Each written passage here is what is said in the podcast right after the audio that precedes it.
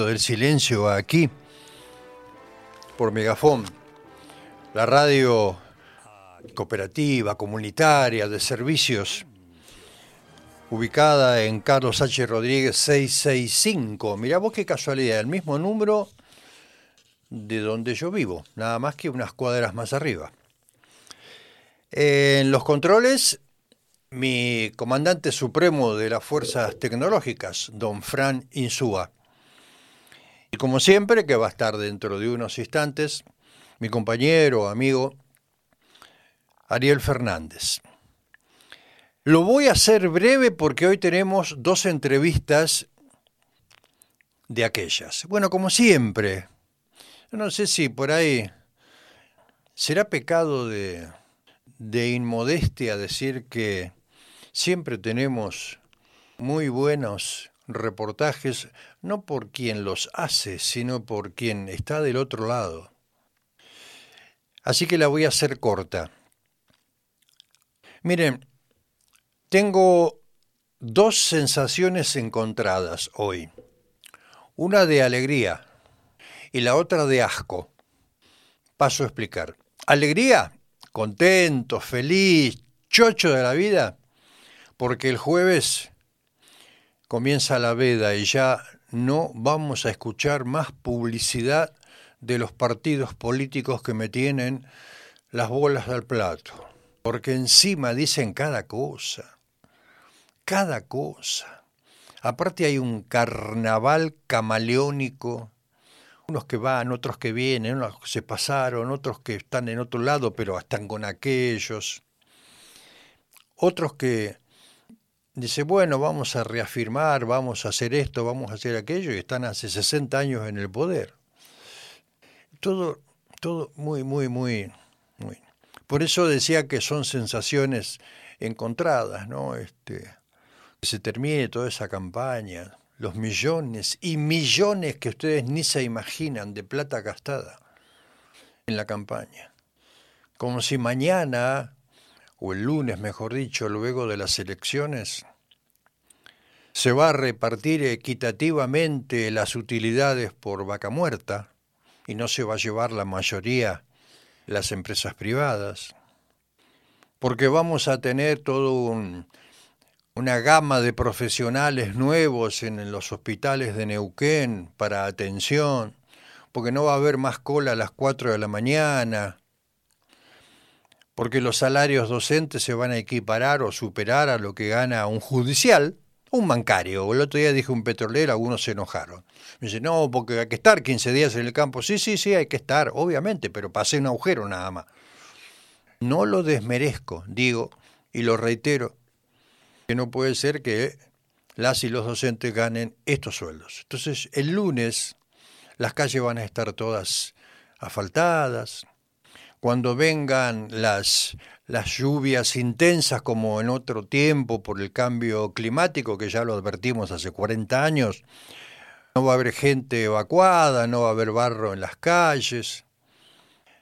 Las personas que tengan que ingresar a la administración pública van a ser por concurso y no por acomodo, como es en general, salvo honrosas excepciones. Porque la escala de indigentes va a ser eliminada. Porque vamos a volver a tener una clase media fuerte porque vamos a tener comercios pujantes que tomen personal. Todo eso el lunes, no, no va a cambiar nada. Alguna que otra cosa cosmética. Por eso, eh, cuando uno habla de que si esto realmente es democracia real, del pueblo para el pueblo y por el pueblo, ¿no? ¿Qué sé yo? Tengo mis, tengo mis serias dudas. Pero bueno, no quiero ahondar porque cada uno después, dice un, un conocido pensador, todo el mundo asciende hasta llegar a su nivel de ineficiencia. Así que después hacete cargo vos. El tema es las consecuencias, ¿no? Algunas cosas se van a modificar y otras, la mayoría, no. Bien, dicho esto, te quiero comentar que hoy tenemos dos reportajes alucinantes. Dos mujeres. ¿Se acuerdan cuando en una época en los primeros programas decíamos con esto de la división del trabajo, las mujeres remitidas con el patriarcado eh, a meras reproductoras, parir, crear hijos y los tipos, ¿no? Bueno, por suerte en los últimos en los últimos tiempos las mujeres siguen avanzando y eso a mí me da infinito infinito placer. Y me da más placer todavía si es que hay algo más del infinito que sean mujeres las que ejerzan y estén en, una situación intelectual superior, que nos enseñen y que nos ayuden a crecer. Así que hoy vamos a entrevistar a dos mujeres. Una es una escritora, ha estado en distintos medios conocidos, ha escrito en la, en la vieja y desaparecida, no sé, la revista Sex Humor, que era como una variante luego de la revista Humor, alucinante esa revista. Ha estado también en Clarín y ahora está en el área de, de Infobae, en la, en la sección de libros, eh, Baja Libros se llama. Y, y es este, un placer, vamos a tener en, momentitos para conversar con ella. Me refiero a Patricia Kolesnikov, el apellido Kolesnikov. Suena ruso-ucraniano, por ahí somos parientes, porque mis abuelos paternos venían de Ucrania, los cosacos. Y también vamos a tener una charla con una afamada psicóloga, doctora en psicología, miembro de la Asociación de Psicoanálisis de Argentina, y vamos a analizar un tema que está tan, tan, tan presente, tan presente sobre lo que ha dejado la pandemia más allá de un virus, más allá de esa contaminación, cómo ha influido y cómo influye las redes en las mentes sobre todo de la gente más joven, las secuelas. Así que, dicho esto, dicho esto, Hoy sí, ¿eh? Hoy me traje el equipo de mate. Vamos a hacerlo como corresponde, de primer cebada, amargo, porque para dulce estoy yo. Como siempre decía, no mate de maestra, me acuerdo cuando daba capacitaciones a las maestras casi 20 años. Digo, no me den mate como el de ustedes, que es lavado y dulce. Así que vamos a, a empezar con buena música. Oh caramba, una mujer.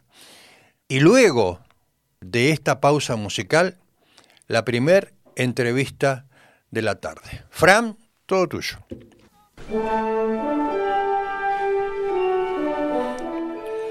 Te dije que íbamos a tener este hoy. Hoy es, bueno, la mayoría de las veces son mujeres. ¿Cómo andas, Ariel? Buenas tardes, Tony. Todo bien, todo bien, expectante para escucharlas. Ah, qué bien te escucho ahora, perfecto. El, otro día no sé por qué tenía, pero ahora te escucho bárbaro. Bueno, eh, vamos a entrevistar a una colega tuya. Y mm, primero hagamos las presentaciones del caso. Hilda Katz es miembro titular en función didáctica de la Asociación Psicoanalítica Argentina es miembro de la Federación Psicoanalítica de América Latina, tiene otras, ¿no? otras más. Trabaja mucho y se ha especializado también en el área de niños y adolescentes de la APA, eh, y además es artista plástica. ¿Y por qué el psicoanálisis? Bueno, vos sabés por qué el psicoanálisis. Que a veces vos me decís, no, no, pero mirá que ahí hoy también hay otras variables en sus últimos tiempos, pero viste, para mí no sé por qué desde chico, y desde chico, ¿eh? a mí Freud siempre es algo que me atrajo, no sé. psicoanálisis es, con todo, sí. Entonces va a ser un gusto charlar con, eh, con Hilda sobre algo que está, y habíamos puesto como título, ¿no? el tema de la pandemia mental las cuestiones que tienen que ver con eh, incluso uso y abuso de las redes y consecuencias que siempre hablamos también en el programa, vos sabés que yo siempre digo que esto es una como una matrix, es un mundo irreal, se corta la energía eléctrica y desaparece todo, los influencers, este, todo y desaparece. Bueno, dicho esto, vamos a saludarla. Hilda, qué gusto tenerte aquí en el programa. ¿Cómo estás? Muy bien, encantada de estar con ustedes por esta invitación. Y estaba escuchándolos y les agradezco mucho la presentación que hicieron. Así que bueno, estoy acá para charlar en lo que pueda ser útil o interesar. Vi que estuvieron hablando del psicoanálisis y el gusto que tenés por el psicoanálisis y todo lo que se puede hacer con el psicoanálisis, pese a que los tiempos han cambiado muchísimo, ¿no? Y estamos eh, viviendo de alguna manera, como yo llamo en el libro, el libro 7 de la serie, que es la pandemia mental. Sí que yo voy a tratar de hacérselo llegar los libros. Sí, sí, sí, por favor. Justamente eh, hablo del duelo por un mundo desaparecido, ¿no? Ah, mira vos. Porque a partir de la pandemia, este, de alguna forma tenemos que hacer el duelo por muchas pérdidas humanas eh, y también por empezar a vivir como de otra manera o de otra forma. Eh, perdiendo mucho el contacto con los otros y todo eso a mí personalmente me llevó a armar con los, los grupos que coordino, que son de la Asociación Psicoanalítica Argentina, me llevó a armar, eh, bueno, armar una serie de libros donde participaron más de 80 psicoanalistas de todo el mundo. Ah, mira vos. Contando esa experiencia, contando qué hacer y cómo seguir trabajando a través de la pantalla del Zoom. sí, sí, sí, sí, yo me, olvidé comentar en la presentación, lo que pasa es que tenés un, un, currículum tan, tan amplio que estaríamos la mitad del programa, pero bueno, que formás parte, eh, tenés como siete libros en tu haber, entre propios y compartidos con otras, con otras personalidades. Pero bueno, el tema de, em, yo me acuerdo cuando charlé con vos la vez pasada, te, era como que te había tirado un tema, ¿no? Perdón, te comento que estoy con eh, Ariel Fernández, que es mi amigo, mi compañero en el programa. Él es este, psicólogo formado en la Universidad de Rosario. Salude usted. Hola, buenas tardes, Isla. Un placer escucharte. Hola, Ariel, encantada. Bueno, y yo, yo planteaba esto de eh, cuando charlé, charlé con vos los otros días, el psicoanálisis como analizador de la cultura. ¿No? Y, bueno, de ahí se desprenden un montón de, un montón de cosas y otras cuestiones. Y charlando, bueno, surge esto de lo que has estado trabajando, el tema de la pandemia, y que coincide con eh, lo que venimos planteando también hace un tiempo, el problema de uso y abuso de las redes y las secuelas. Entonces ahí me, enganché, por eso lo puse como título de la presentación tuya. Podemos ir directamente, ya que abrimos esta, esta puerta, eh, ¿a qué le llamás vos la pandemia mental? Claro, eh, el, el, libro, La pandemia mental, peligros y consecuencias de una historia sin fin, ¿no? Es decir, eh, que de alguna forma, este es el último libro de la serie de siete, después tengo otros libros de otros temas, ¿no? Esto es una, una serie de siete libros sobre pandemia, en pandemia, durante la pandemia, que empezamos a escribirlos incluso cuando no había vacuna, no se sabía nada, ¿verdad? Sí, sí. Y me pareció importante dejar testimonio. Me imagino los niveles, los niveles de angustia, trabajar esos niveles de angustia cuando no había vacuna, ¿no? Cuando no había vacunas y, las pérdidas eh, eran humanas en todo el mundo, ¿verdad? Entonces me pareció que era importante dejar testimonio de esa experiencia, pero también ahora este último, que viene a ser como, entre comillas, como una post-pandemia, eh, bueno, apunta a que de alguna manera sabemos que los virus seguirán circulando y sobre todo en las poblaciones más desprotegidas de la humanidad, ¿no? Es decir, como que eh, se nos abrió la mente a todo esto que está sucediendo, al cambio climático que está haciendo estragos y que, como vos bien decías, hace mucho que ustedes lo venían comentando. Yo 30 años o casi 40. Claro, fíjate, fíjate. Todavía acá se le está dando la espalda a sí, sí, sí, sí, y el mundo le está dando la espalda, este, aunque dicen que no, pero eh, digamos todas estas situaciones que hicieron como que, bueno, me llevaran a escribir en este último libro El duelo por un mundo desaparecido, ¿no? Es decir, como no solamente por todas las pérdidas, sino también eh, la pérdida del contacto humano con los otros, cómo se agravaron, cómo se agravaron eh, las eh,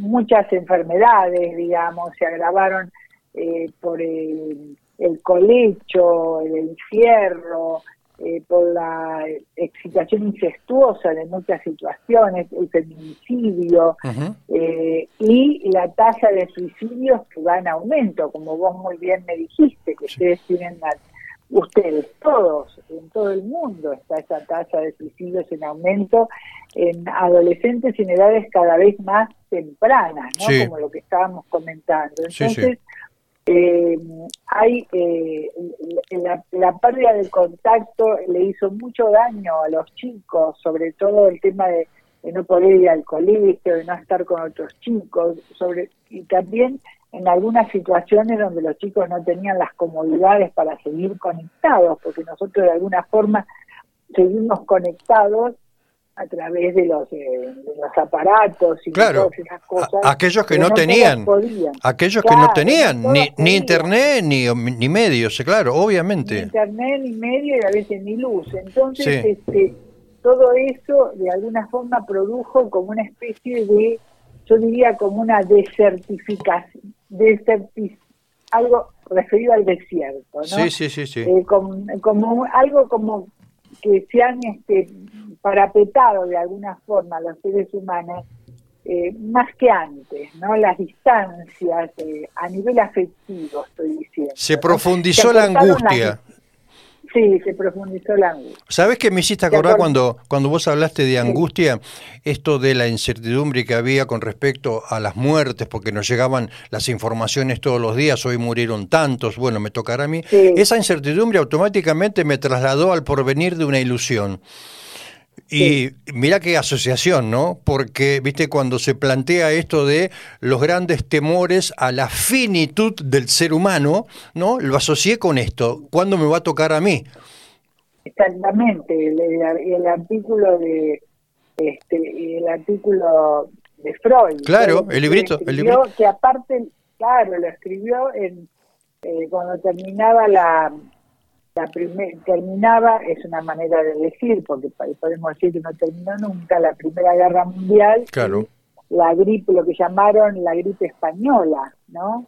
Eh, que también se llevó una gran cantidad de muertos, muertos y él, él todavía tenía una ilusión, ¿no? Tenía una ilusión y pedía justamente esto que vos hablaste del psicoanálisis, pedía a los psicoanalistas que, este, que él confiaba en que cada vez este, el psicoanálisis iba a ser más simple y que él confiaba en que llegase a, a todas las capas sociales, ¿no? Entonces que el psicoanálisis pueda llegar eh, para de alguna manera este, ayudar, ¿no? a que los hombres no se quiebren por el alcohol, las mujeres no se quiebren por la depresión, y los chicos no permanezcan embrutecidos por la ignorancia, ¿no? es decir, eh, hablaba de un psicoanálisis más, accesible, más popular, más popular. Claro, pero que de hecho puede decirse que eh, comparativamente con el resto del mundo, Latinoamérica, dentro de Latinoamérica, la Argentina, Uruguay, podría decir, eh, llegó el psicoanálisis. Lo trae, lo trae, lo trae Pichón que lo trae Pillon lo lleva a los hospitales, lo lleva... Que no vas a encontrar en el resto del mundo esa apertura, ¿no? Como que desde acá tenemos mucho para trabajar de nuestra experiencia porque eh, podés escuchar vos en, en todos los eh, ambientes ¿no? que se usan palabras del psicoanálisis, cosa que no pasa en el resto del mundo, ¿no? Bueno, dicen que en Argentina, ¿no? En Argentina es como que más aprendido el psicoanálisis que en el resto de, Europa, por ejemplo. Sí, y sobre todo que hay como una especie de fe, vamos al hospital y,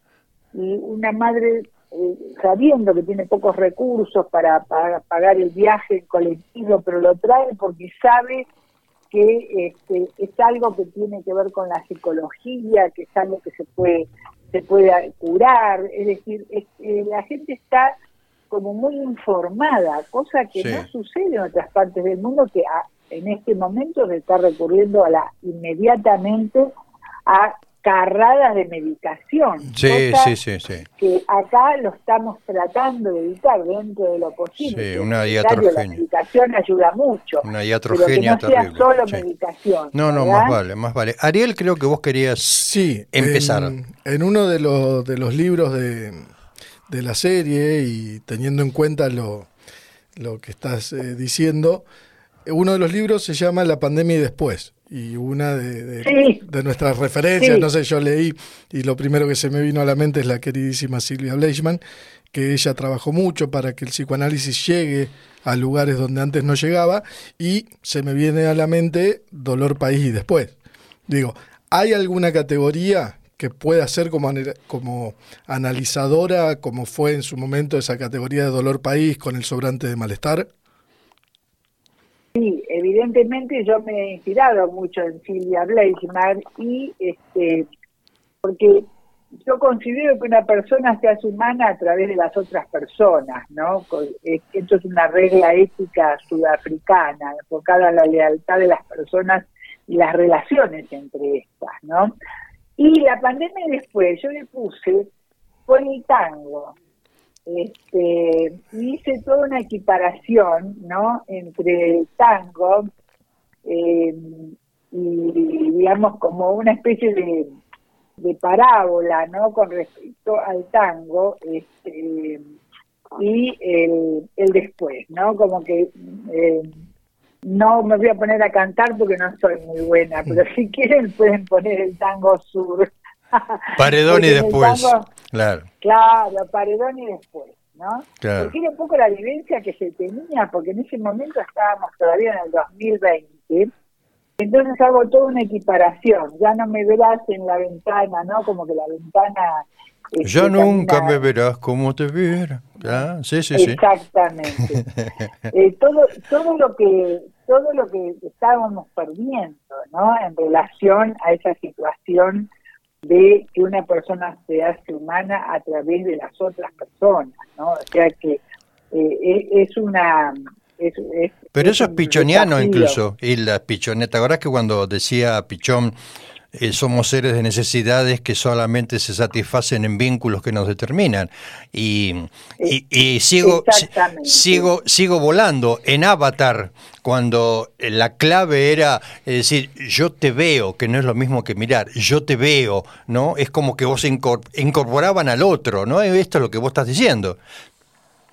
Exactamente, exactamente porque realmente eh, el virus nos enfrentó con la con, como con la nada como decías antes no eh, de alguna manera este nos nos tenía ante una situación de lo por de lo por venir de por, del por venir que es lo que iba a pasar. Claro. justamente cuando estuvimos hablando eh, contigo surgió esa, eh, esto que vos decís de Pillón, ¿no? ese, ese, otro con los otros, que te nombré, eh, ese poema, que Italo Calvino nombra en Las ciudades invisibles, ese poema que dice, Marco Polo describe un puente piedra por piedra.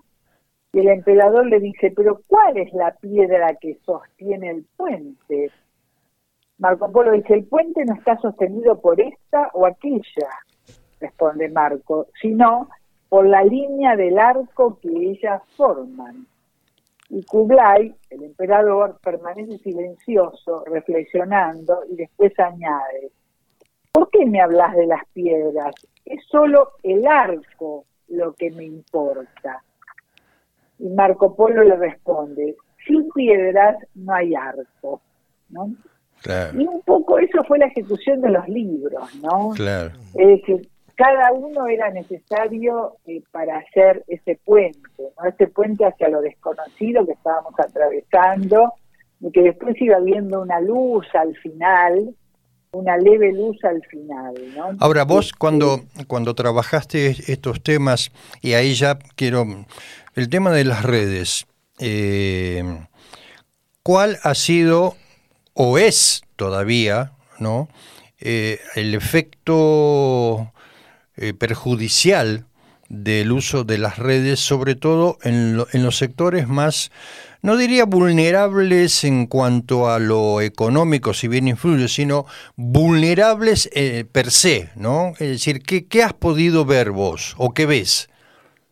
Bueno, porque justamente eh, yo estuvimos trabajando en un panel otros temas, ¿no? En un panel en APA, pero que algo que ver tienen con esto. Eh, que de alguna forma eh, yo daba el ejemplo que antiguamente cuando los juguetes eran, estoy hablando de hace mucho, ¿no? De trapo, eh, o de algunos materiales que cuando se rompían, la madre o, ahora podemos decir la función materna o la función paterna, con una aguja cosía esos agujeros y los volvía a armar, ¿no? Sí, sí. también cosía algo que se rompía. Pero ahora, eh, pero luego los juguetes de plástico no se pueden remendar, no se pueden arreglar, ¿no? Es decir, todo es lo uso y lo tiro, y de pronto las relaciones humanas también se contagiaron de eso. Es decir, cuando se rompen, no es que se puedan remendar o arreglar como antiguamente y quizá quedar mejor, sino como que es usar y tirar, ¿no? Sí, sí. Y yo traía el ejemplo que ahora los chicos no es que tengan, ni siquiera están con juguetes de plástico, porque las jugueterías están cerrando. Claro. Están con, eh, eh, digamos, todos esos elementos, eh, digamos, electrónicos, eh, donde, bueno, directamente con una aguja y hilos no se pueden arreglar.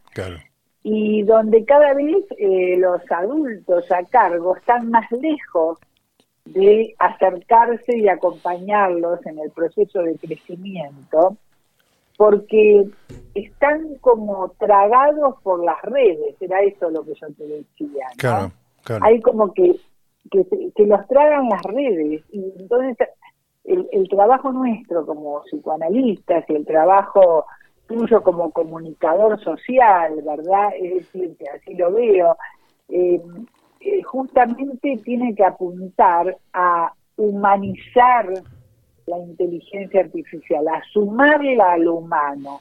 Por eso, eh, otro de los libros, le agradezco a Ariel que me nombró él, la pandemia y después porque estaba buscando lo de Marco Polo y no lo encontraba. Ah, que el otro día, el otro día no lo encontrabas, ahora lo encontraste. Sí, gracias Ariel, porque no. en el libro 4. En el libro 3 le llamé las redes humanas y lo humano de las redes, la necesidad de, humanizar las redes. Ajá. ¿no? ¿Y cómo sería eso? Justamente, y justamente sosteniendo eh, digamos que el, valor de la, de la comunicación, eh, en eso estamos, porque tu pregunta es muy difícil. No, no, no, yo, para, te doy, te doy un pie. En esta cultura que yo denomino una cultura del preservativo, es decir, te usan y te tiran, es decir, va enmarcado en un sistema consumista. Por consiguiente, eh, hasta que no se modifique esto, es decir, los chicos, las personas en general, eh, es como que van a seguir cayendo dentro de esto, ¿no? Porque hasta, incluso hasta el juego se ha perdido, hoy hablábamos, ¿no? Eh, cuando éramos chicos, jugar en la calle, el potrero, eh, la barra, hoy es la computadora y el celular, entonces mientras el sistema consumista este, esté influenciado, bueno, ahí cómo hacemos. Porque es el aislamiento, todo lo que vos decís promueve el aislamiento, eh, promueve, eh, la, por ejemplo, el Hikikomori, que son esos chicos que están meses encerrados con una computadora. En uno de los libros tenemos un caso así, de una de las colegas que trabajó con uno de estos casos. Es decir, eh, es como una cultura del aislamiento y la persona en aislamiento se hace agresiva y hostil hacia los demás. Porque justamente Ah, uno ah, se ah. hace humano, como mira. dije al principio, en Claro. el contacto con los otros. Claro. A mayor aislamiento, más este, más hostilidad, ¿no? Y más desconocimiento de la necesidad del otro y, de- y del otro para nosotros. Entonces, estamos en estamos en problemas, Claro. lo importante es poder ampliar la capacidad para pensar estos problemas.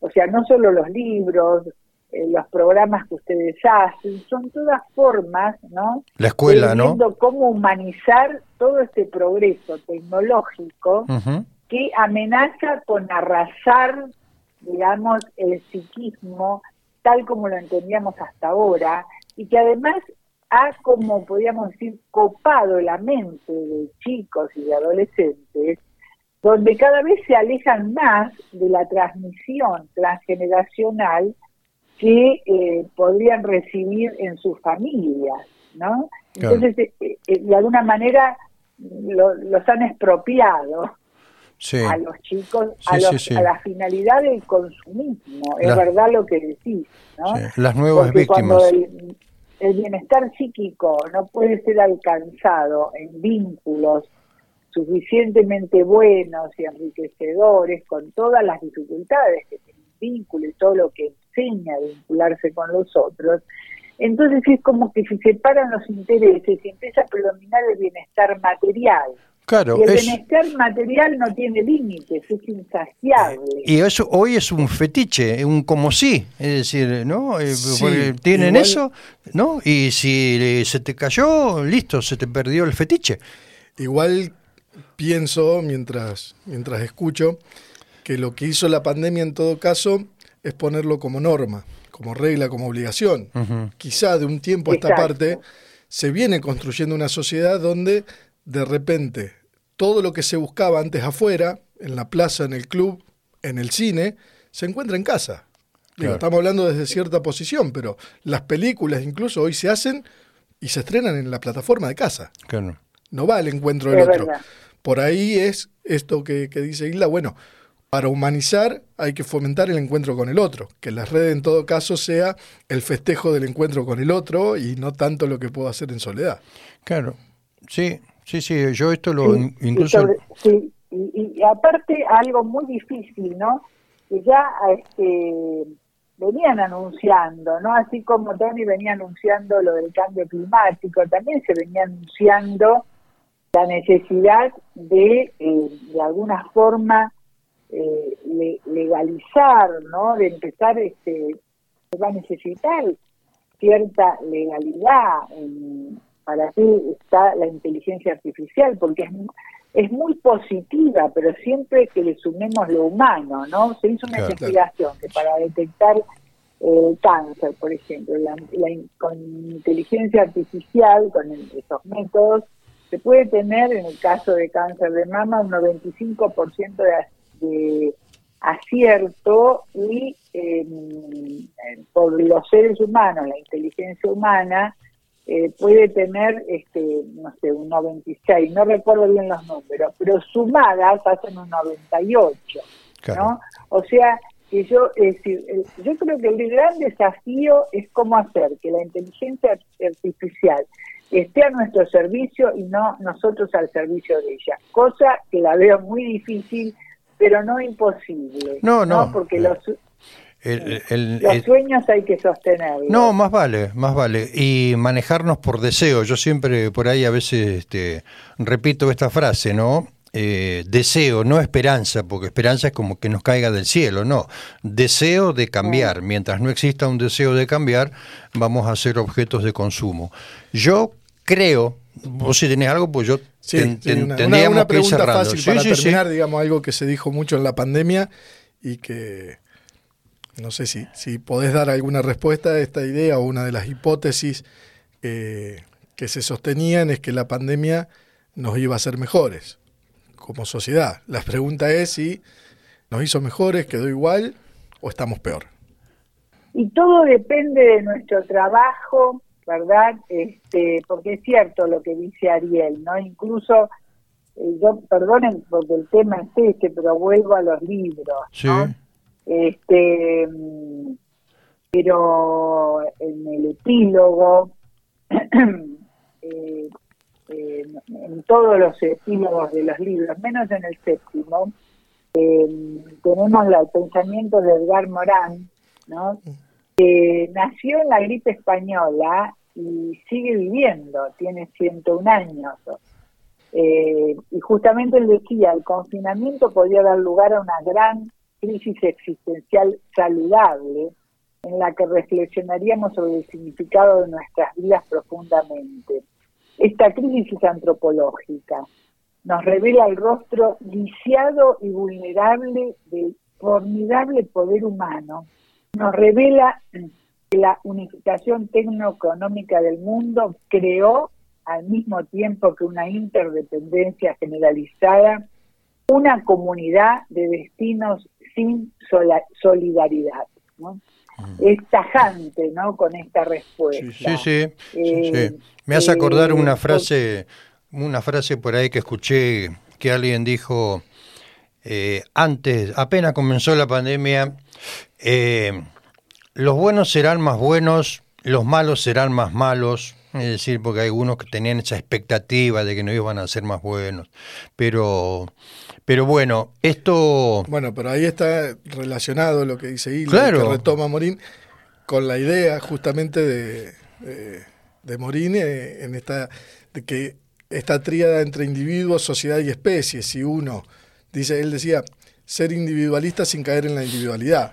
Si no me doy cuenta que soy parte de algo más grande, si quieren, somos la piedra del puente, si no nos damos cuenta, si la piedra no se da cuenta, tampoco sirve de mucho. No, más vale. Mientras no abracemos la causa de la humanidad, pero bueno, es, es complejo, pero no imposible, porque también era imposible cruzar la cordillera a caballo. Así que digamos que cuando uno se lo propone, ¿eh? se lo propone, bueno, y la cosa es que con mucho, mucho, con mucho pesar tengo que dejarte.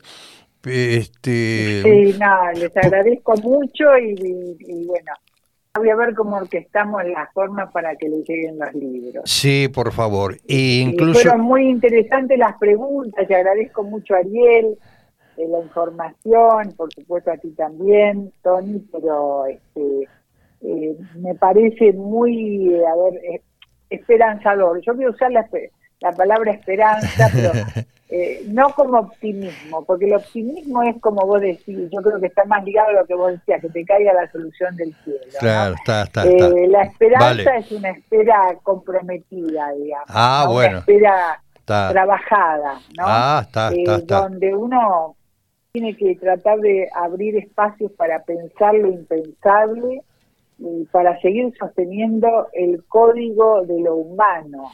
Claro para cada uno es lo humano. Vamos, sí, sí. Eh, vamos, a tener que este, resignificar entonces el término esperanza. Ahí está. Sí, sí, para diferenciarla del optimismo. Claro, optimismo es ya todo va a andar bien, todo va a andar bien. Esperanza es ya da una idea de trabajo. En uno de los libros, perdone que insisto, justo en las redes del humano, yo escribí un poema que se llama Esperación. Entre la desesperación, la espera y la expectativa Ah, y así estábamos. Mira vos. Así estábamos. Qué bueno. Esperación, es una palabra inventada. Mira qué bueno. Es una fusión de Marechal. Marechal decía, no sabía si esperaba o desesperaba. Ah, mira vos. Bueno, hemos, hemos, hemos, hemos este, aplicado, yo volviendo a Pichón, el enseñaje. Yo te enseño, vos me enseñás y entre nosotros aprendimos. Así que un gusto, un gusto, y la, realmente en, en primero en, no solamente el diálogo, sino tu, tu amabilidad, tu cordialidad en prestarte al diálogo y eh, espero que esto no sea, y no dicho en forma como se dice comúnmente que en los medios, bueno, espero que no sea la última, y va en serio. Así que este, espero, espero esos libros y por ahí cuando también aparezcan temas que realmente este, ya estás nombrada oficialmente como consultora psicológica nuestra. bueno, muchas gracias. Bueno, un cariño, un cariño muy grande. Un abrazo, Hilda. Eh, que estés bien, que estés bien. Un abrazo grande. gracias a ustedes. Nos vemos. Bueno, qué, qué lindo. Qué didáctica, qué clara, ¿no? Este... Bueno, y Las ciudades invisibles de Italo Calvino. Ah, y ya te, claro, eh, en cuanto ella introdujo los libros, ahí está, ya se te transformó la cara, se te fue el dolor de estómago. Vale la pena, vale la pena. Bueno, eh, interesante. Menos mal que esto también queda grabado y colgado en internet para poder acudir nuevamente y reflexionar un poco sobre lo que nos dijo Hilda. Vamos a seguir Vamos a seguir con, música, si les parece. Y luego de este momento, vamos a otro reportaje realmente muy, muy, muy interesante de un tema tan, tan candente y polémico que es para tirar balcones. Fran, cuando gustes. Un cacho de cultura, la, la, la, un cacho de cultura. Bueno, continuamos acá en el grito del silencio. Estamos intentando comunicarnos con, con, Patricia Kolesnikov, eh, pero hacemos una... Ah, me dice, acá estoy. Bueno, ¿usted qué dice?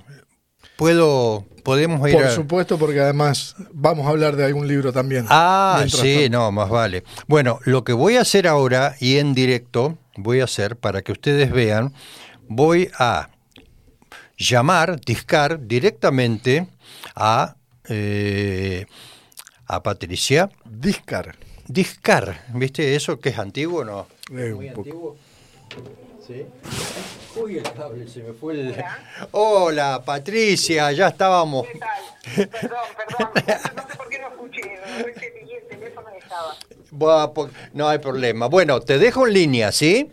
Claro, claro. Bueno, ¿ahí me estás escuchando? Sí. Perfectamente. Ah, bárbaro, bueno. Eh, ah, me vino el alma al cuerpo. Mame, le veis mío, no me hagas esto.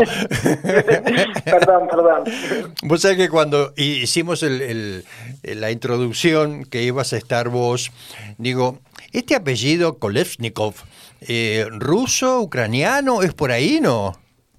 Sí, es ucraniano parece que ucraniano, igual no estaba muy claro, pero parece que ucraniano. Claro, así que... Igual vinieron hace muchísimo, mis, mis abuelos ya nacieron en la Argentina, entonces... Ah, no, los míos, no, los míos nacieron sí en Ucrania, este, así que, bueno, eh, qué gusto no solamente escucharte, yo quiero, para, ahora vos fíjate lo que son las vueltas de la vida, cuando me encuentro con Ariel hoy, que está a mi lado, Ariel Fernández, que es escritor, además de, psicólogo y docente, y le estaba comentando, dice, vos es que me suena el apellido, me suena, me suena. Digo, no, lo que pasa es que es, un, es una escritora, este, ha estado en, medios tan importantes como, como Clarín, este, ha escrito en Sex Humor, y eh, tiene tres libros, y el último, ¿no? Eh, ¿Cómo es que se llama, Ariel?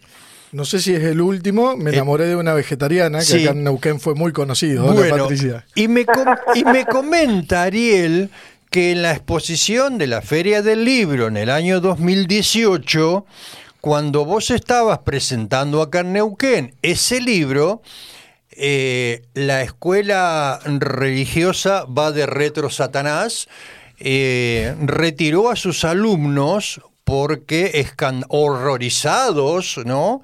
por la temática del libro, pero mira lo que son las vueltas de la vida. Y me enteré hoy, yo ya me había olvidado de ese hecho. Igual, igual eso fue un episodio hermoso, porque eh, lo sacaron a los alumnos en el medio, estábamos charlando lo más tranquilos. la, temática del libro es un romance entre dos chicas de secundario, para que nos escuchan pero lo que pasó inmediatamente fue que los alumnos los, los sacaron y los largaron a recorrer la feria onda hora libre. Entonces los chicos fueron, compraron el libro, y volvieron al final a que yo se los firmara. Eh, fue, eh, yo terminé charlando con los chicos informalmente, eh, firmándoles libros. Y, y además vale decir que es un libro hermosísimo. Vos lo No porque esté Patricia acá, pero pero vos lo trabajaste con tus lo alumnos. trabajamos, sí, lo trabajamos y conozco un montón de profes que lo han trabajado también. Ah, mira O vos. sea, es un libro Bueno, hermosísimo.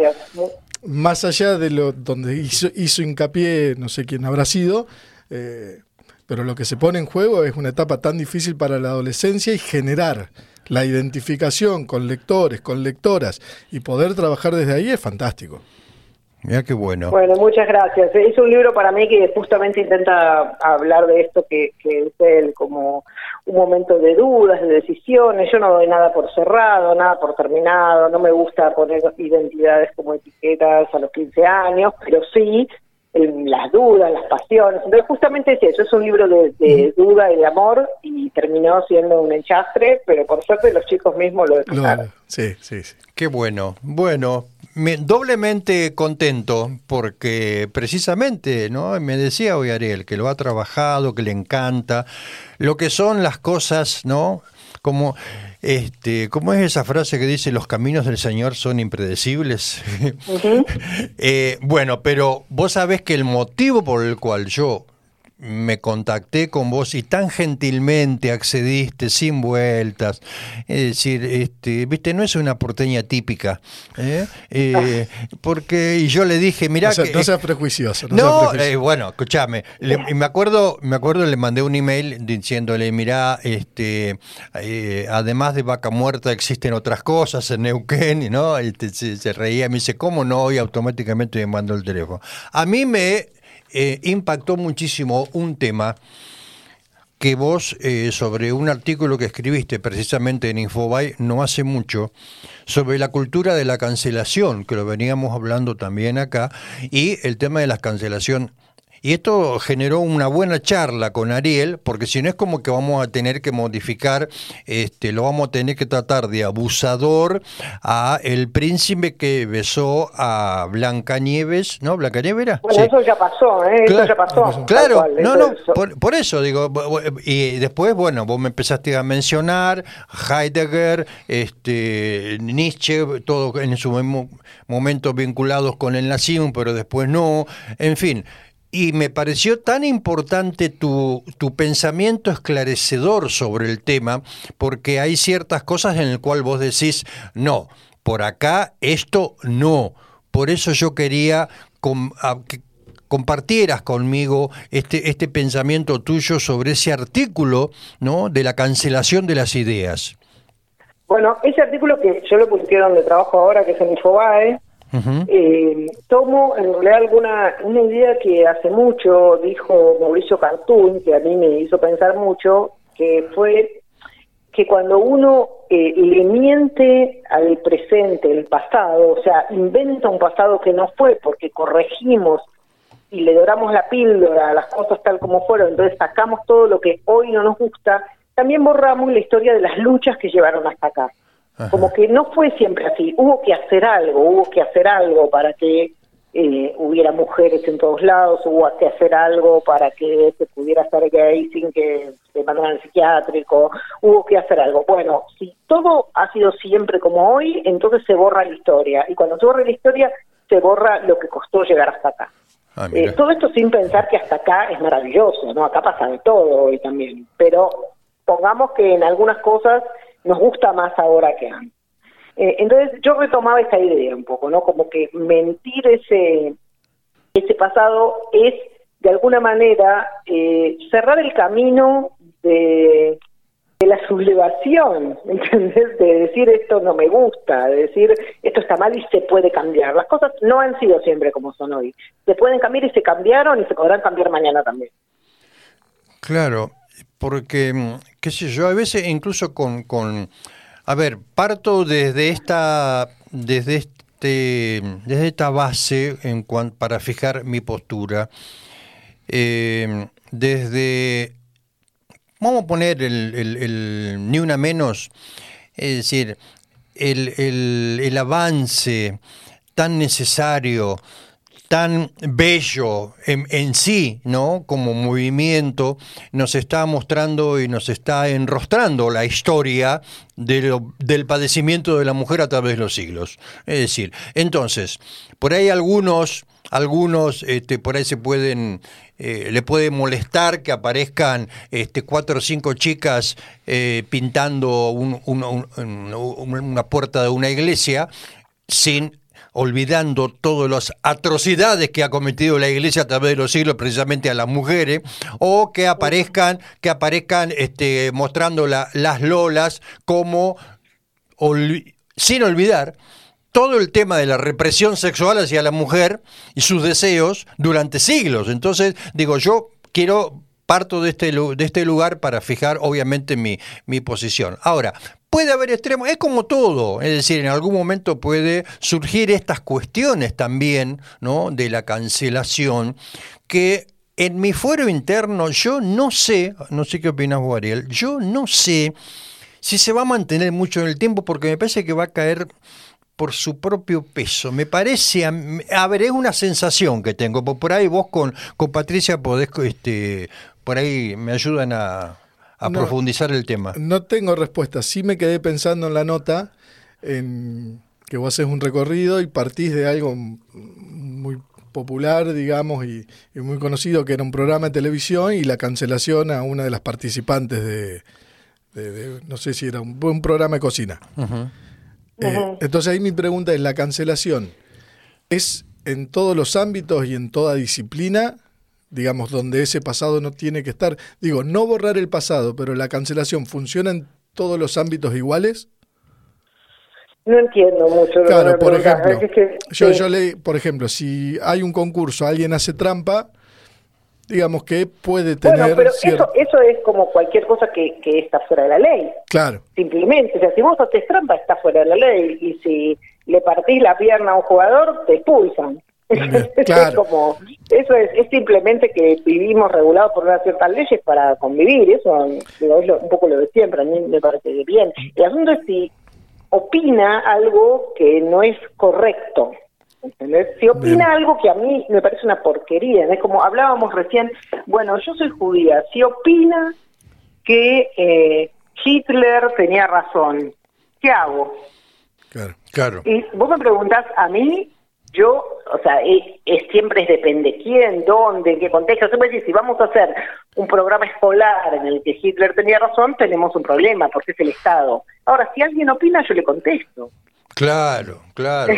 sí. Como hay, hay, depende quién seas también, depende dónde estés. No, y el encuadre, el encuadre que vos creo que lo mencionaste también. Yo hace un rato, antes de estar charlando con vos, hablaba con, con Hilda Katz, psicoanalista, y hablábamos de este, del que las cosas se pueden cambiar, digo, porque si no vamos a empezar a cuestionar, eh, qué sé yo, que San Martín era pedófilo porque, eh, eh, a ver, le vamos a negar a San Martín, ahí está el tema, el encuadre y el momento. Claro, ahí entiendo, y en esto de las reglas, digo, si alguien comete un delito bajo esas normas, claramente tiene que ser condenado, no borrado. Mi duda, y donde más me hace ruido la, la cancelación, es cuando se cancela la obra por lo que hizo el autor o la autora. Digo, estoy pensando y yo tengo un conflicto interno terrible con Woody Allen. claro. Lo amo, pero es... ¿Qué hago?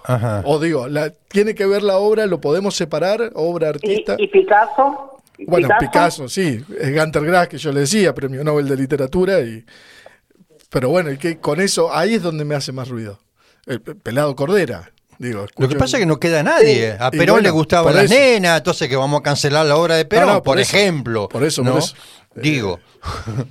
y Eva tenía algunas cuestiones. Es, un tema complejo, porque en algunos casos, bueno, alguien que dice algo y alguien que hace algo no es lo mismo, me parece, ¿no? Sí, pero, sí. Eh, pero no hay cierto, no hay pero por otro lado es cierto, uno no, lo cancela, pero le duele la panza, ¿no?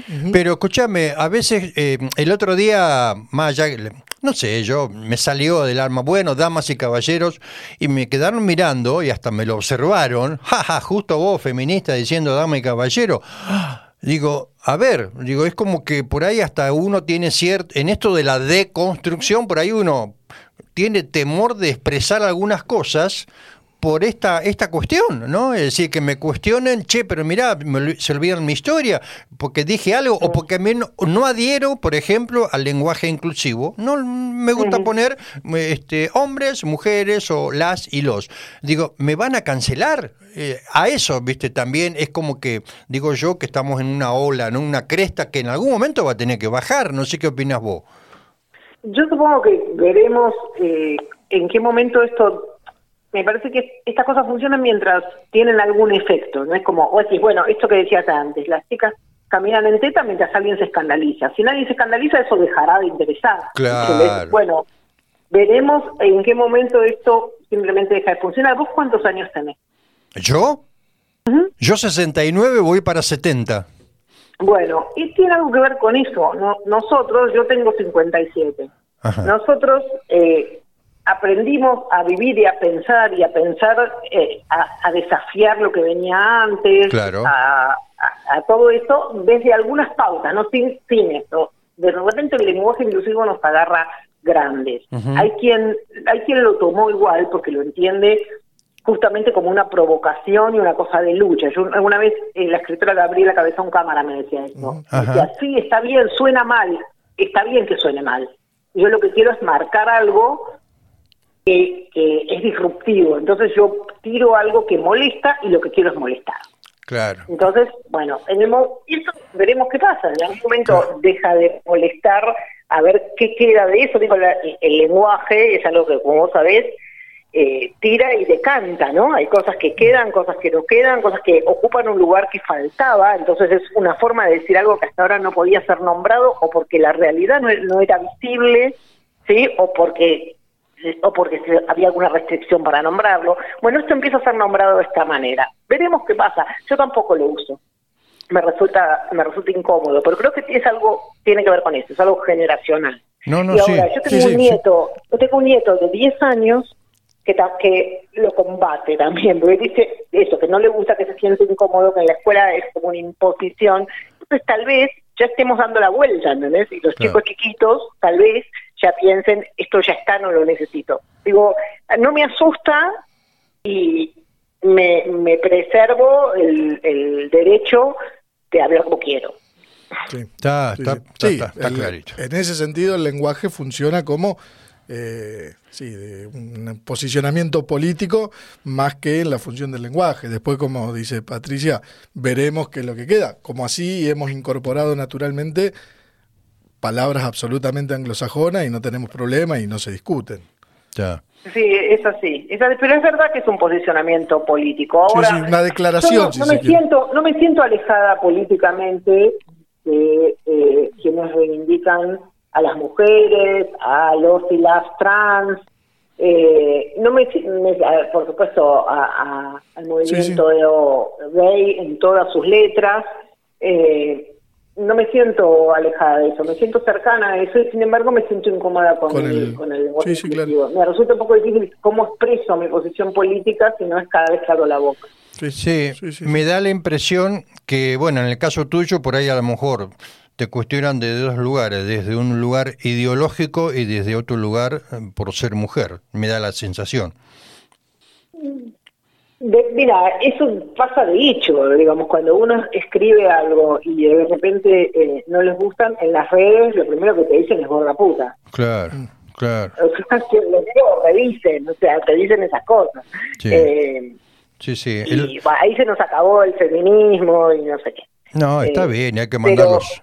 Pero, bueno, digo, es parte de lo que estamos transitando y sin embargo cosas que antes eran naturales ahora no lo son y cosas que estaban bien ahora no lo son y eso está bien. Sí, sí, Yo sí. tenía un, un compañero eh, en- hace muchos años en Clarín, pero hace muchos, como 15 o 20, no sé. Eh, ya no, yo con todo esto de los homosexuales, no, no, yo soy de Lanús, no, no un barrio como de las afueras, del conurbano de Buenos Aires, no lo entiendo. Como, hermano, velo con tu analista, es como un problema tuyo. Hoy en día, ningún periodista haría esa declaración. Claro, ¿entendés? claro. Entonces hay cosas que ya no que ya no son naturalmente eh, como eran antes. Y eso fue por las luchas que dimos nosotros, los giles, que no queremos hablar ni inclusivo. Claro. Sí, sí. Sí, está, está, está clarito. Yo el otro día hablaba con una científica trans, la primer científica trans eh, del CONICET que le rechazaron un proyecto en su momento porque era trans. Decía, no, en los requisitos es... No la reconocían como mujer. no la reconocían como mujer, ¿no? Y bueno, esas luchas, esas luchas y son y son este son saludables, como en los 60 lo hicimos nosotros, en los 70, ¿no? Por una cuestión que queríamos cambiar al mundo Bueno, y después pero ahí está un poco cómo funciona. Esto digo, eh, es verdad.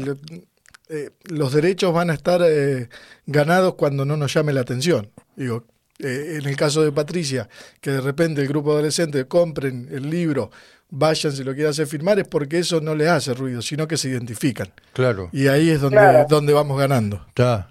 Eso, eso. Hace, mira, hace, hace unos cuantos años yo escribí una- un artículo en Clarín sobre mis dos matrimonios. O sea, mis dos matrimonios. Primero con Juan, después con Olga. Y el artículo terminaba diciendo algo así como, tengo un matrimonio, tengo un- una boda inclusiva, me dice una amiga. Bueno, un día dirá, tengo una boda. Claro. Claro, como las, Sí, sí, los, sí. las, este, los carnés ahora, eliminar el tema de género, me parece una boludez. En realidad, lo que lo- la trampa está en la palabra, justamente hablando del lenguaje, en la palabra inclusión. Claro, ¿Quién decide a quién incluir? Claro. Cuando, Claro, pero mientras- bueno, pero es parte del camino. Sí, es parte sí, del sí, es parte del camino. Como, estamos bien, como- Sí, sí. es parte del camino. No sé cuál es la esto. alternativa. Ahora, ahora, ¿saben qué? Es legal. Yo estaba Claro. parada el día en la puerta del Congreso cuando se votó el, el matrimonio gay. Eso de que ahora es legal. No es lo mismo, cambió mucho eh, la recepción de la sociedad cuando Sí. se legalizó. Sí, sí, yo creo que sí. Bueno, ves, en esto una partecita buena de los medios ha contribuido, ¿no? Eh, una partecita ha contribuido. Eh, eh, bueno, ¿me queda algo en el tintero o algo que, este, que, que no sé, se te ocurra? No, me gusta, me gusta mucho esta charla que todos dudamos, que estamos pensando cosas, ¿no? Como yo pienso, o sea, tengo esta posición, yo en general estoy en contra de la cancelación y estoy a favor de que Sí. cualquiera puede expresar sus ideas más horribles eh, y que yo voy a tratar de destruirlas de manera argumentativa. Sí, esto lo Pero- hablamos. Pero lo- esa es mi posición. Y después tengo millones de dudas en el medio. Me vas a presentar un caso y te voy a decir, y vos publicarías tal cosa y qué sé yo. ¿Entendés? Que ahí- Entonces, eso me gusta de esta charla, que vemos, tenemos Sí. como algunas intuiciones y algunas dudas, porque después de todo, viste, no somos tan, no somos Dios con la verdad. No, no, es que justamente lo- creer tener la verdad y sería anular al otro y ahí estaría No, un más problema. vale. Eh, yo lo hemos, esto lo hablo siempre con. Yo ejerzo el periodismo desde los. Mi papá me llevaba a la radio cuando yo tenía cinco años. Y, y uno que pasó por la dictadura, por la autocensura, por la censura y la persecución, yo a veces digo, mira, yo no censuro a nadie, eh, que digan lo que quieran y después lo combato con ideas, pero cuando uno pasó por todo ese proceso terrible, de proclamar libremente las ideas, es decir, yo, yo no quiero más censura. Yo en esto coincido con, con, con Pato. eh, con Pato. No sé si te dicen Pato o no. Sí, totalmente. Todo el mundo me dice, Pato, yo me digo Pato. Ah, bueno, coincido con Pato en el sentido de decir, yo, mira, puedo decir lo que no me gusta, lo que quiero es el derecho de ejercer de decir que no. Claro, eso. Ese es el tema. Bueno, eh, Bueno. qué gusto, che, charlar con vos, qué gusto eh, incluso recordar esto que hablábamos con Ariel de, de tu pasaje acá por, por Neuquén y... mm, Me encantaría volver, ¿eh? Cuando quieran, me invitan a la feria y le presentamos de nuevo. No, pero no solamente para el libro, escúchame, para, para armar alguna movida que moleste. Viste que el- el- la, la consigna del programa es molestar al orden dominante. Así Muy que, bien. ¿eh? bueno, te Muy mando bien. un beso inmenso, agradecimiento, ¿sí? De parte de Ariel y mío, y la vamos a seguir. Eh, te, Un beso grande. te prometo que la vamos a seguir. Que estés Dale. bien, que estés bien. Chau, chau. Nos vemos. Qué lindo charlar, ¿no? Y, y además, además, esto de co-pensar y de poder, viste, decir, bueno, esto de ejercer el derecho, de decir, no, no me gusta, ¿no? Y sin temor, sin temor, porque yo esto de la casa de brujas en su momento, eh, cuidado con lo que decís. y las generaciones, sobre todo mm, las secuelas de, la dictadura. Cuidado, eh, no salgas, cuidado con quién te metes, miedo, miedo a hablar. Es decir, Sí, eh, pero la, la diferencia que... no, que yo sé que hay diferencias, eh, pero digo, esto del temor, porque al fin y al cabo la persecución tenía que ver también con las ideas, Ariel. No, no, por eso digo, diferenciar en estos términos, Sí. en los términos actuales, porque no es lo mismo decir algo que sea en todo caso eh, de cierta incorrección política a hacer algo. Sí. Digo, hace pocos días, no sé cuándo fue lo de Dalai Lama, Sí. es aberrante. Sí. Digo, entonces, ahí hay, hay otras cuestiones, digo, en esa diferencia. Está bien, pero también y- critican a los yanquis, porque los yanquis se dan besos entre los amigos y se dan besos en la trompa, es decir, históricamente, y hay gente que también le molesta. Es decir, no, porque, a ver, si eh, por ahí lo de la Dalai Lama puede ser que había, porque dice mordeme la lengua, y la- a lo mejor, bien, ahí está muy bien, pero después los yanquis tienen esa costumbre de besarse en, en la boca entre amigos, entre eh, familiares, y es una costumbre, y no por eso vamos a andar pensando que hay otro moro. El problema es, che, mirá, no, yo a esto no le hablo más, No, bueno, no me fijo más, pero- porque mirá cómo Y es. después tenemos, bueno, pero tenemos cuestiones y casos emblemáticos como fue en su momento lo de Corsi. Claro. digamos. Vos tenemos- Bueno, Bueno, pero el material, el- los libros que hacía, sí. no estaban mal. El tema es que... No, no, pero escúchame, muchos de ustedes estudiaron con esos Sí, sí, libros. estaban, eran obli- Bueno, yo hablé en su momento con Eva Giberti, con Liliana Hendel, el dolor que les provocó saber esta doble vida de Corsi. Bueno, son las 17.20. Tenemos ahora otro, otro temita musical como para cortar tanto. Y después tenemos, sí, el postergado y mil disculpas, Ariel. No este, vamos a, al área, ya que estamos con los libros, el cacho de cultura. Y después creo que hoy viene, está invitado el brujo. Vamos a ver si llega. Vamos a ver si llega a tiempo el brujo. Fran, cuando vos gustes, música. Un cacho de cultura, la la la la la la. Un cacho Los libros muerden. Los libros muerden. Te abren el cerebro. Un cacho de cultura, la la la la la la. Un cacho de cultura. Estás en, su, en tu salsa, Fernández, ¿no? Sí, sí, Hoy de sí. los temas de los libros. La- las menciones todas impecables. Qué bárbaro, y aparte qué bueno que se comuniquen, porque con las dos personas que entrevistamos, es decir, había conexión y había referencias a bibliografías comunes, ¿no? Eso está, eso está muy bueno. Recién le preguntaba, eh, fuera de micrófono, qué frase esta, fuera de micrófono, eh, ¿cuántos libros tiene escritos acá este, este señor? Ocho propios y unas cuatro o cinco más, ¿no? compartiendo con antologías, porque el señor escribe poesía este salvo cuando se cuando le tocan determinado corazoncito, ahí se le va la poesía al diablo, porque ni siquiera para ahí ya, bueno, ahí perdemos todo, ¿no? Cuando ¿no? Tiene que ver.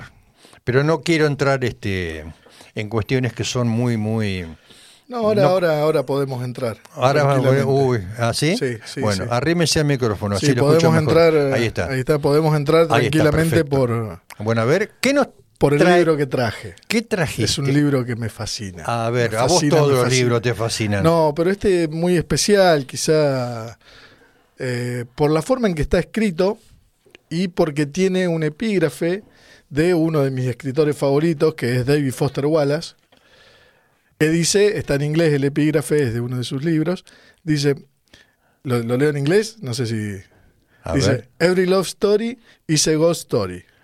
No, está mal pronunciado seguramente, pero ¿Sabés a qué me sonó? Weren says cachucha Nah, speaking English. Leo, leo, leo mejor el inglés que lo que A puedo ver. hablarlo. Sería algo así como: toda historia de amor es una historia de fantasmas. Ese es el epígrafe con el que empieza el libro. Es una historia fantasma, como que no es una existe. historia de fantasmas. Ah, de fantasmas. Ah, me hiciste Sí. acordar a. ¿Quién era? ¿Lacan? Lacan, claro, sí, sí. Que dijo: Amar es, es algo, alguien que no existe. ¿No? ¿Cómo era la frase esa de Lacan? Sí, no, sé cuál es la frase. No, no, sí la sabes. pero- Amar es eh, algo que no es, que no existe, o algo parecido. Lacan lo planteó eso. No, no sé la frase exacta cuál es. Sí, Lacan decía que lo real está en esa conjunción entre lo imaginario y lo fantasmal. Ah, bien. Bueno, a ver, perdón por, por Bueno, interrumpir. Toda historia de amor es una, una historia fantástica. Una historia fantasmal. Entonces este libro es una especie de, de recorrido que hace una pareja después de una ruptura. Ajá. Está el personaje de Ana y el personaje de Lobo. Cada capítulo es un capítulo corto, recontra dinámico, donde se va planteando lo que le va pasando a Ana y a Lobo. Ah, mira. ¿Qué es lo que le pasa a los dos? De todo. Desde alegrarse, sentirse que están liberados, pero también extrañar, también angustiarse, también eh, tratar de reflexionar sobre qué les pasa y se les hace imposible que esa separación esté por fuera de todo lo que les pasa en lo cotidiano. O sea, ven un árbol y ese árbol de alguna manera remite a lo que a esa separación que están viviendo y están transitando. Hay momentos que uno cuando lee, sea la parte de Ana o sea la parte de Lobo, dice o siente que está bien que se hayan separado. Cuando termina el libro la sensación es que nadie quería que se separen. Ah, mira, son experiencias que no las conozco yo. No. Mira, te leo una parte de Ana y una parte de Lobo. A Son ver, cortitos. Esto vamos. es parte de un capítulo. Ana dice: La sola idea de alejarse de la casa la marea. Piensa en aquel viaje a la playa, en el que solo les importaba refrescarse y el único mal era el calor. A veces, para ellos, su único peligro había sido el sopor o la fiebre. De golpe, se da cuenta de que se le escapan las palabras que le diría al lobo si lo tuviera enfrente. Cuando el peligro es pequeño, somos felices. Viene la parte del lobo. Lo único concreto es su mano agarrada a la botella. Vuelve a la cocina, alza la cuchilla sobre la tabla y se detiene. No logrará deslizarla sin cortarse. Pierde la fe de hacer algo preciso, elemental. Sobrevivir es eso, o aprender a estar en el dolor, esa especie de luz que todo lo muestra. Y así podemos seguir continuamente tratando de meternos en lo que piensan y lo que sienten Ana y Lobo. Y justamente el capítulo de, de Ana eh, da nombre al, al libro que se llama Cuando el peligro es pequeño, somos felices. Ah, mira vos. Eh, ¿Qué tema esto de las rupturas? Uno lo, lo, lo puede asociar. A ver, es, es imposible, es imposible, y hablando, hablando en serio, cuando vos tenés eh, la ruptura con alguien, que eh, vayas a determinado lugar o hagas determinadas cosas y automáticamente te viene a la memoria, ah, esto lo usaba tal persona o, ah, este tema es, es la mente en eso Sí, te lo sí, sí. trae, es como una especie de boicot que te impide hacer un duelo a veces, ¿no? Sí, vamos, vamos a corrernos de, de- de- de la teoría, porque hay explicaciones, digo, anclaje emocional y otros términos, pero me gusta el epígrafe porque eh, es como si en el libro los personajes se van desvaneciendo de alguna manera. Y ellos mismos, vi- viste, cuando se pelean después de un asado con mucho vino, que dice se desconocieron. Bueno, en el libro pasa un poco eso. En un momento se desconocen. Después de tomar el Después vino a la de- mañana siguiente, decir, ¿y yo qué hice? Y estuvimos estu- eh, estu- en sexo toda la noche. ¿Y vos cómo te llamás?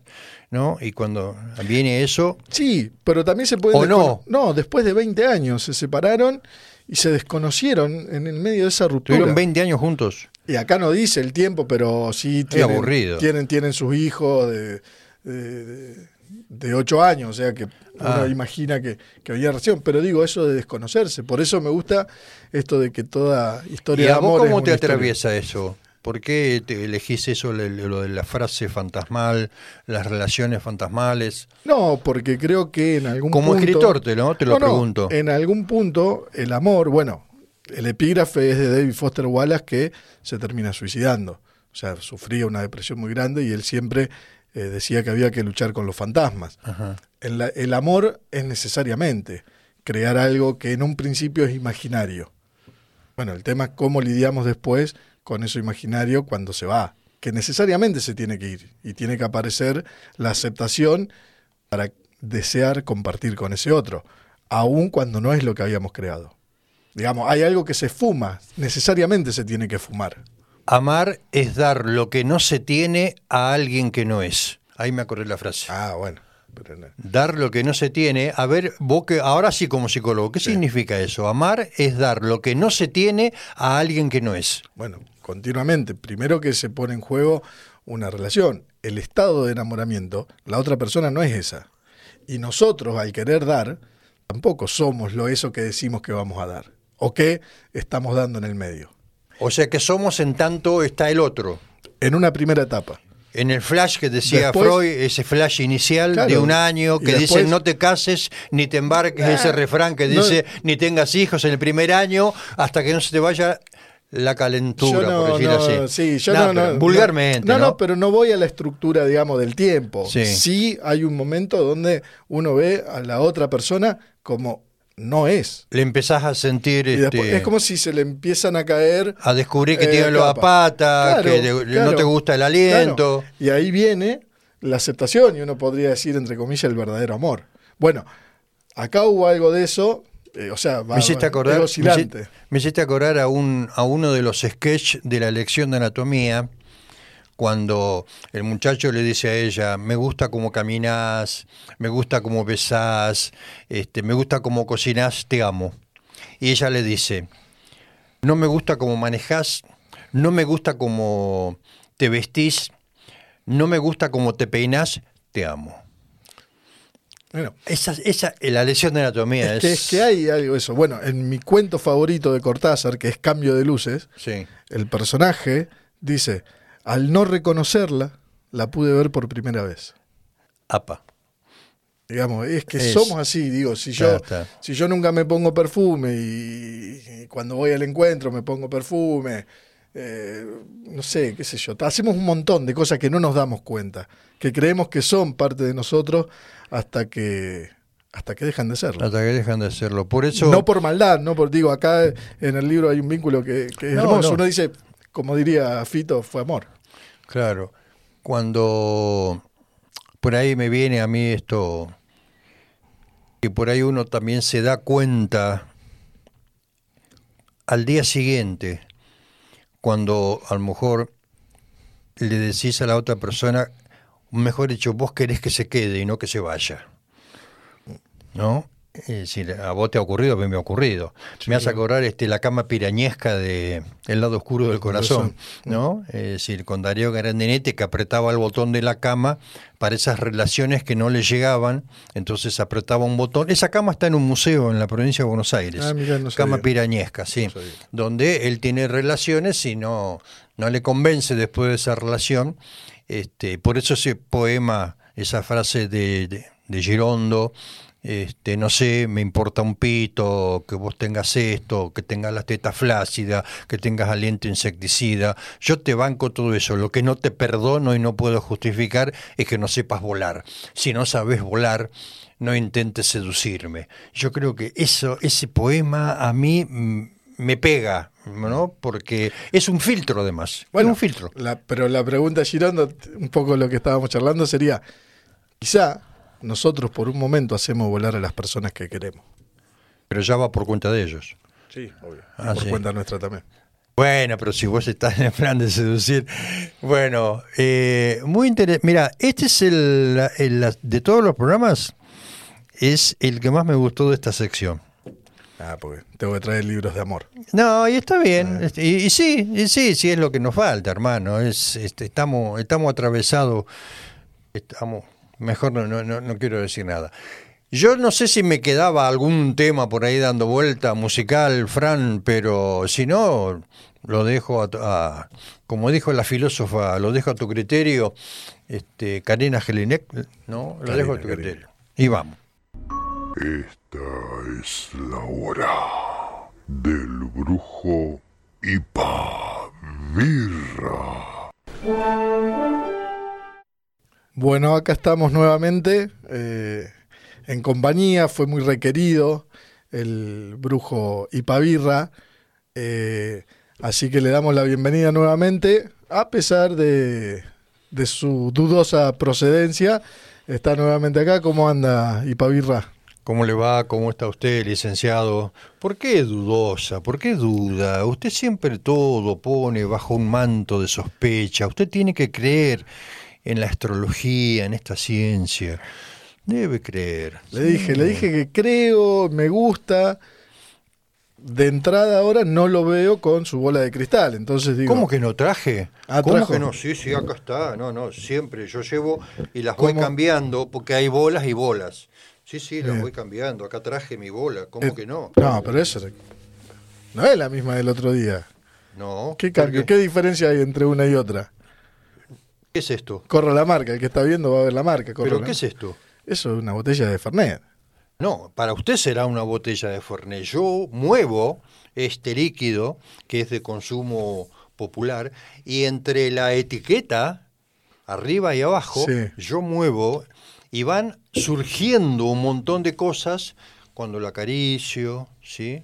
Y la Mire miro con ternura. Es decir, lo que pasa es que yo estoy... Tengo, tengo varios amigos que intentan hacerlo, pero no sale nada. Espero No, que no sea lo mismo. Claro, porque me imagino que deben destapar. Destapan, destapan. Claro, ahí Les viene el destapar. problema. Les Ahí viene el problema. Pero no, yo, esta es una de las bolas Bueno, insuperables. es raro, cada vez más raro. A usted todo lo mío le parece raro. Voy a confiar, voy a confiar y para Bueno. confiar quiero contextualizarlo. Voy a Bueno. aprovechar porque el otro día las cosas que dijo, muchos me cruzaban en la calle y me decían, yo, Aries, y me pasó lo que dijo Ah, el- ¿vio? y. Pavirra. No, sí. Entonces voy a aprovechar. Bueno. Digo, estamos cercanos a elecciones en la provincia. Este domingo.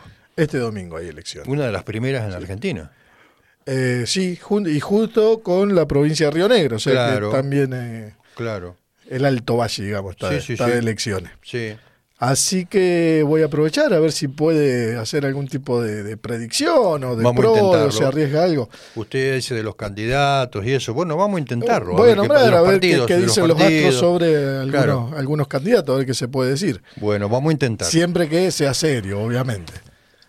Eh, bueno, el primero que tengo, de los más conocidos, me aparece acá, Mariano Gaido, Ah, bueno, es el actual intendente. el ¿Sí? actual intendente. Bien. Va a ganar por paliza. ¿Sí? ¿Hay, hay reelección, dice? Ni lo dude. ¿Lo dicen los astros o lo dice? Lo dicen los astros y lo dice la bola. Mire usted. Tenemos a Patricia Jure, que Ah, la Pato Jure, la polémica docente. Sí, yo la conozco. Es del Frente de Izquierda Neuquino. Ella va como candidata a gobernadora. Eh, nah, nah, nah. no, todo eso dicen los astros, sí, pero Todo repiten, eso dicen los astros. Nah. repiten los astros. Eh. Eh, Juan Peláez, Juan Peláez es muy loco esto, ¿no? Eh, va por el partido Comunidad. Usted sabe que él estuvo, él renunció a la presidencia de la Unión Cívica Radical. Bueno, los radicales tienen costumbre de pasarse, le han suministrado funcionarios a la dictadura. ¿no? Los radicales tienen una historia de cam- eh, camaleónica. Él va como candidato a intendente, pero sabe, no va por, por comunidad. Él va de la mano del candidato a gobernador de Rolo Figueroa. ¿Lo ubica Rolo Figueroa? Es el que se abrió de- del MPN. lo ubico. lo ubico. Claro, y este que tiene esa, ese eslogan Neuquinizate, ¿no? Este va como candidato a intendente. Nah. Y si gana, ya dijo que ganaba otro, Sí, se va, se va a complicar sí, ahí para. Sí. Cecilia Maletti, Ella es de Libres del Sur.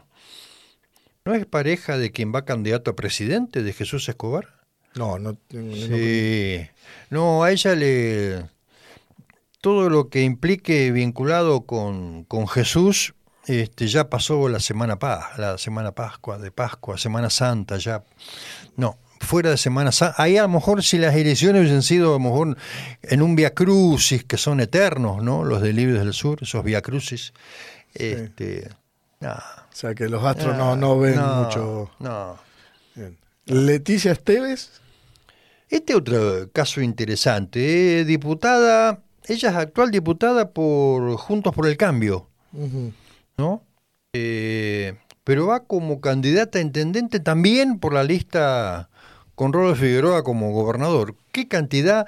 Es decir, todos los que se quieren enganchar en las colectoras que le llaman, no, no les va. No, no les va a, eh, los que se quieren enganchar, no. ¿Pero eso es regla o lo están diciendo los astros? No, lo dicen los astros. Lo dicen los astros. Sí, ya está escrito. O sea que también pensando futuro también. Todo aquel que se Sí. quiera enganchar, No. Ojo. nah. bien. Eh, Soledad Saloburu, Ah, el pelado Saraburu, yo lo conocí hace muchos años. Este, usted sabe que el pelado Saraburu fue el que eh, creó y formó a TEN.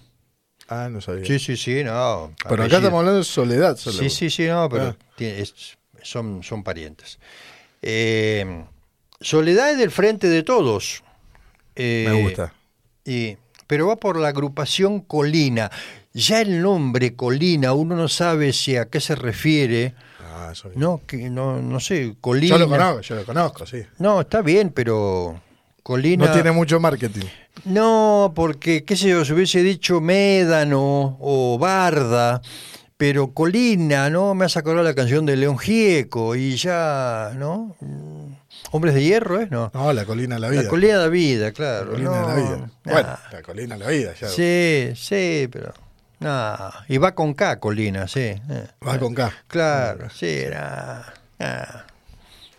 Bueno, no, no sé, no sé en qué momento es, eh, es la astrología. es No, no, no, no, que brujo, está, es- es que está, está escrito, está escrito. está escrito. Está escrito. Bien. Daniel Augusto Figueroa. Daniel Augusto Figueroa. Él es del Frente de Todos, Bien. pero vio que los del Frente de Todos están... Ya no sabemos cuántos frentes hay internos ahí en el Frente de Todos. No sé si es Frente de Todos o Frente... El problema que tiene Figueroa es que en los últimos tiempos, según los astros, se ha profundizado el Frente contra Todos, porque están todos peleados. Y va por el sector de Darío Martínez, Río Seco.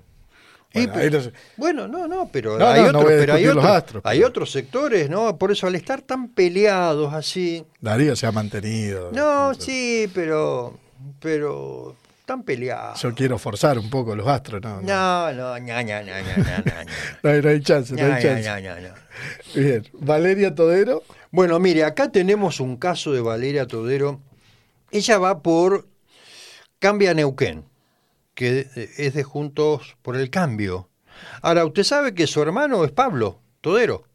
Él es el titular del ANSES, del Frente de Todos. Y ella va por Juntos por el Cambio y las discusiones que tienen en la mesa los domingos, eh, y eso afecta, y según los astros, todo conflicto interno de familia, no, no, no, no, no, no, se, se complica. Sí, se complica. Bien. Hay, de todo, veo sigamos, que hay de todo. Sigamos. Me interesa mucho eh, eh los que quedan por ahí, los últimos. Sí, eh, dele. José Luis Artaza. Ah, por el nombre me parece conocido. Sí, por el artista, ¿no? Artaza. Pero bueno, eh, Artaza es candidato a intendente por cumplir. Es de los libertarios, de mi ley. Cumplir. Sí, cumplir. Yo no sé qué va a cumplir, pero bueno, eh, le ha, puesto cada nombre a las agrupaciones acá en Neuquén, pero libertario, mi ley. No, no, no, no, no, no, no. No, no hay chance. Eh, Angélica Lagunas. Eh, Angélica es la titular de Aten Capital, la secretaria general. Eh, va por eh, desde el frente de izquierda y los trabajadores. Ella va como candidata, pero la tiene muy absorbida según los astros. Le tira más el tema de ser docente y el gremio eh, que algo. No, no, mamá fue Tampoco. diputada en su momento, pero no, ahora está complicada la cosa. No, no, no, no, no, no. no. Lucas Ruiz. Es del nuevo más. Ay, el nuevo más. Yo los aprecio tanto a las chicas y los chicos del nuevo más. Pero acá los astros dicen, no se pueden, no, no han conseguido agrupar más gente. Están, están, en vez de nuevo más parece viejo más y no. No, No, no, no, no. No, no hay posibilidad. Tomó un trago de la.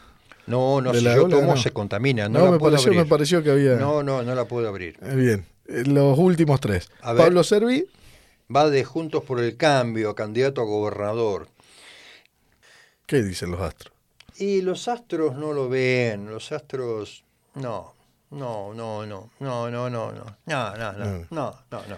Carlos Eguía, Carlos Seguía, qué personaje. Va por libertad, avanza. Este es un caso de camaleón típico, según los astros. Dice, los camaleones cambian de color, pero no dejan de ser camaleones. Acá me lo está diciendo la, la bola, la bola de Fernet. Estuvo en el radicalismo, como no le convenció, después se pasó a Juntos por el Cambio y después ahora por Libertad. De Libertad, aparte, le van a poner, ¿sabe lo que me dice acá en la parte de abajo la bola?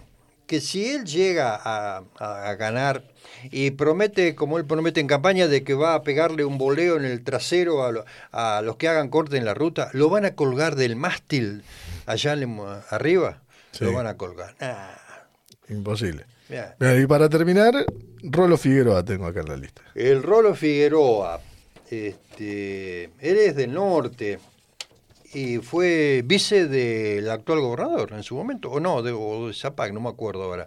Pero bueno, él va por el Partido Comunidad, él se abrió del MPN y según la bola de cristal y con todas las colectoras que tiene, me parece que le va a ir bien en las elecciones. Le va a ir bien. Los astros Sí, dicen que le Los va a ir astros dicen que me parece que le va a ir bien.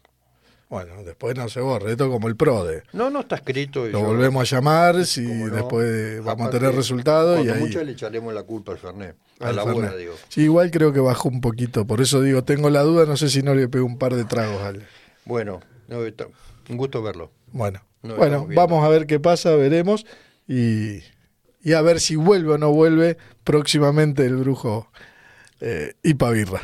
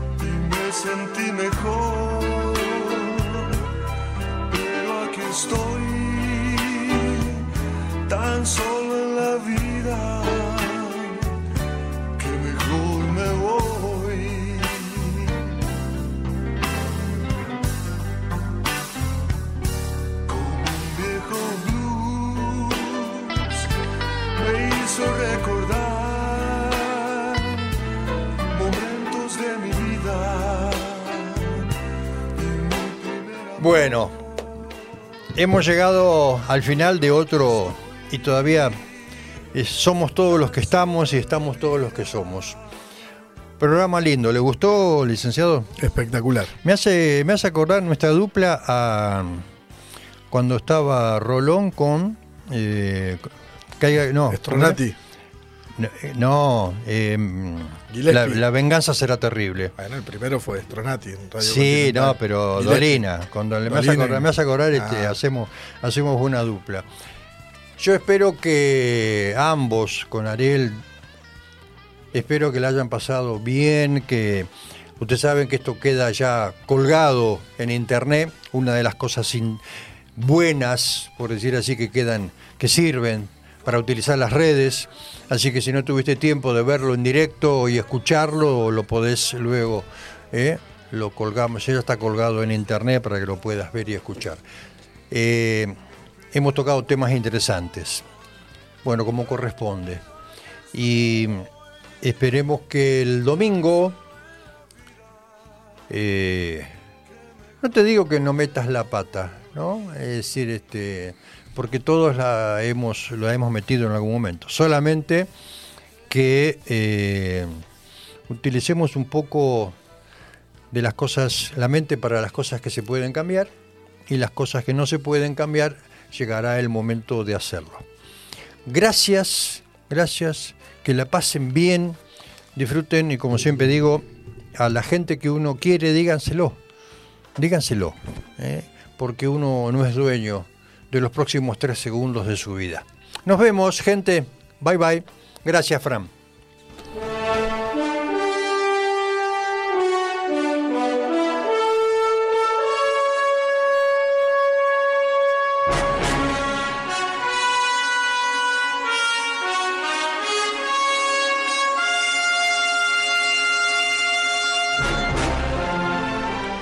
Esto no fue un viaje a las estrellas.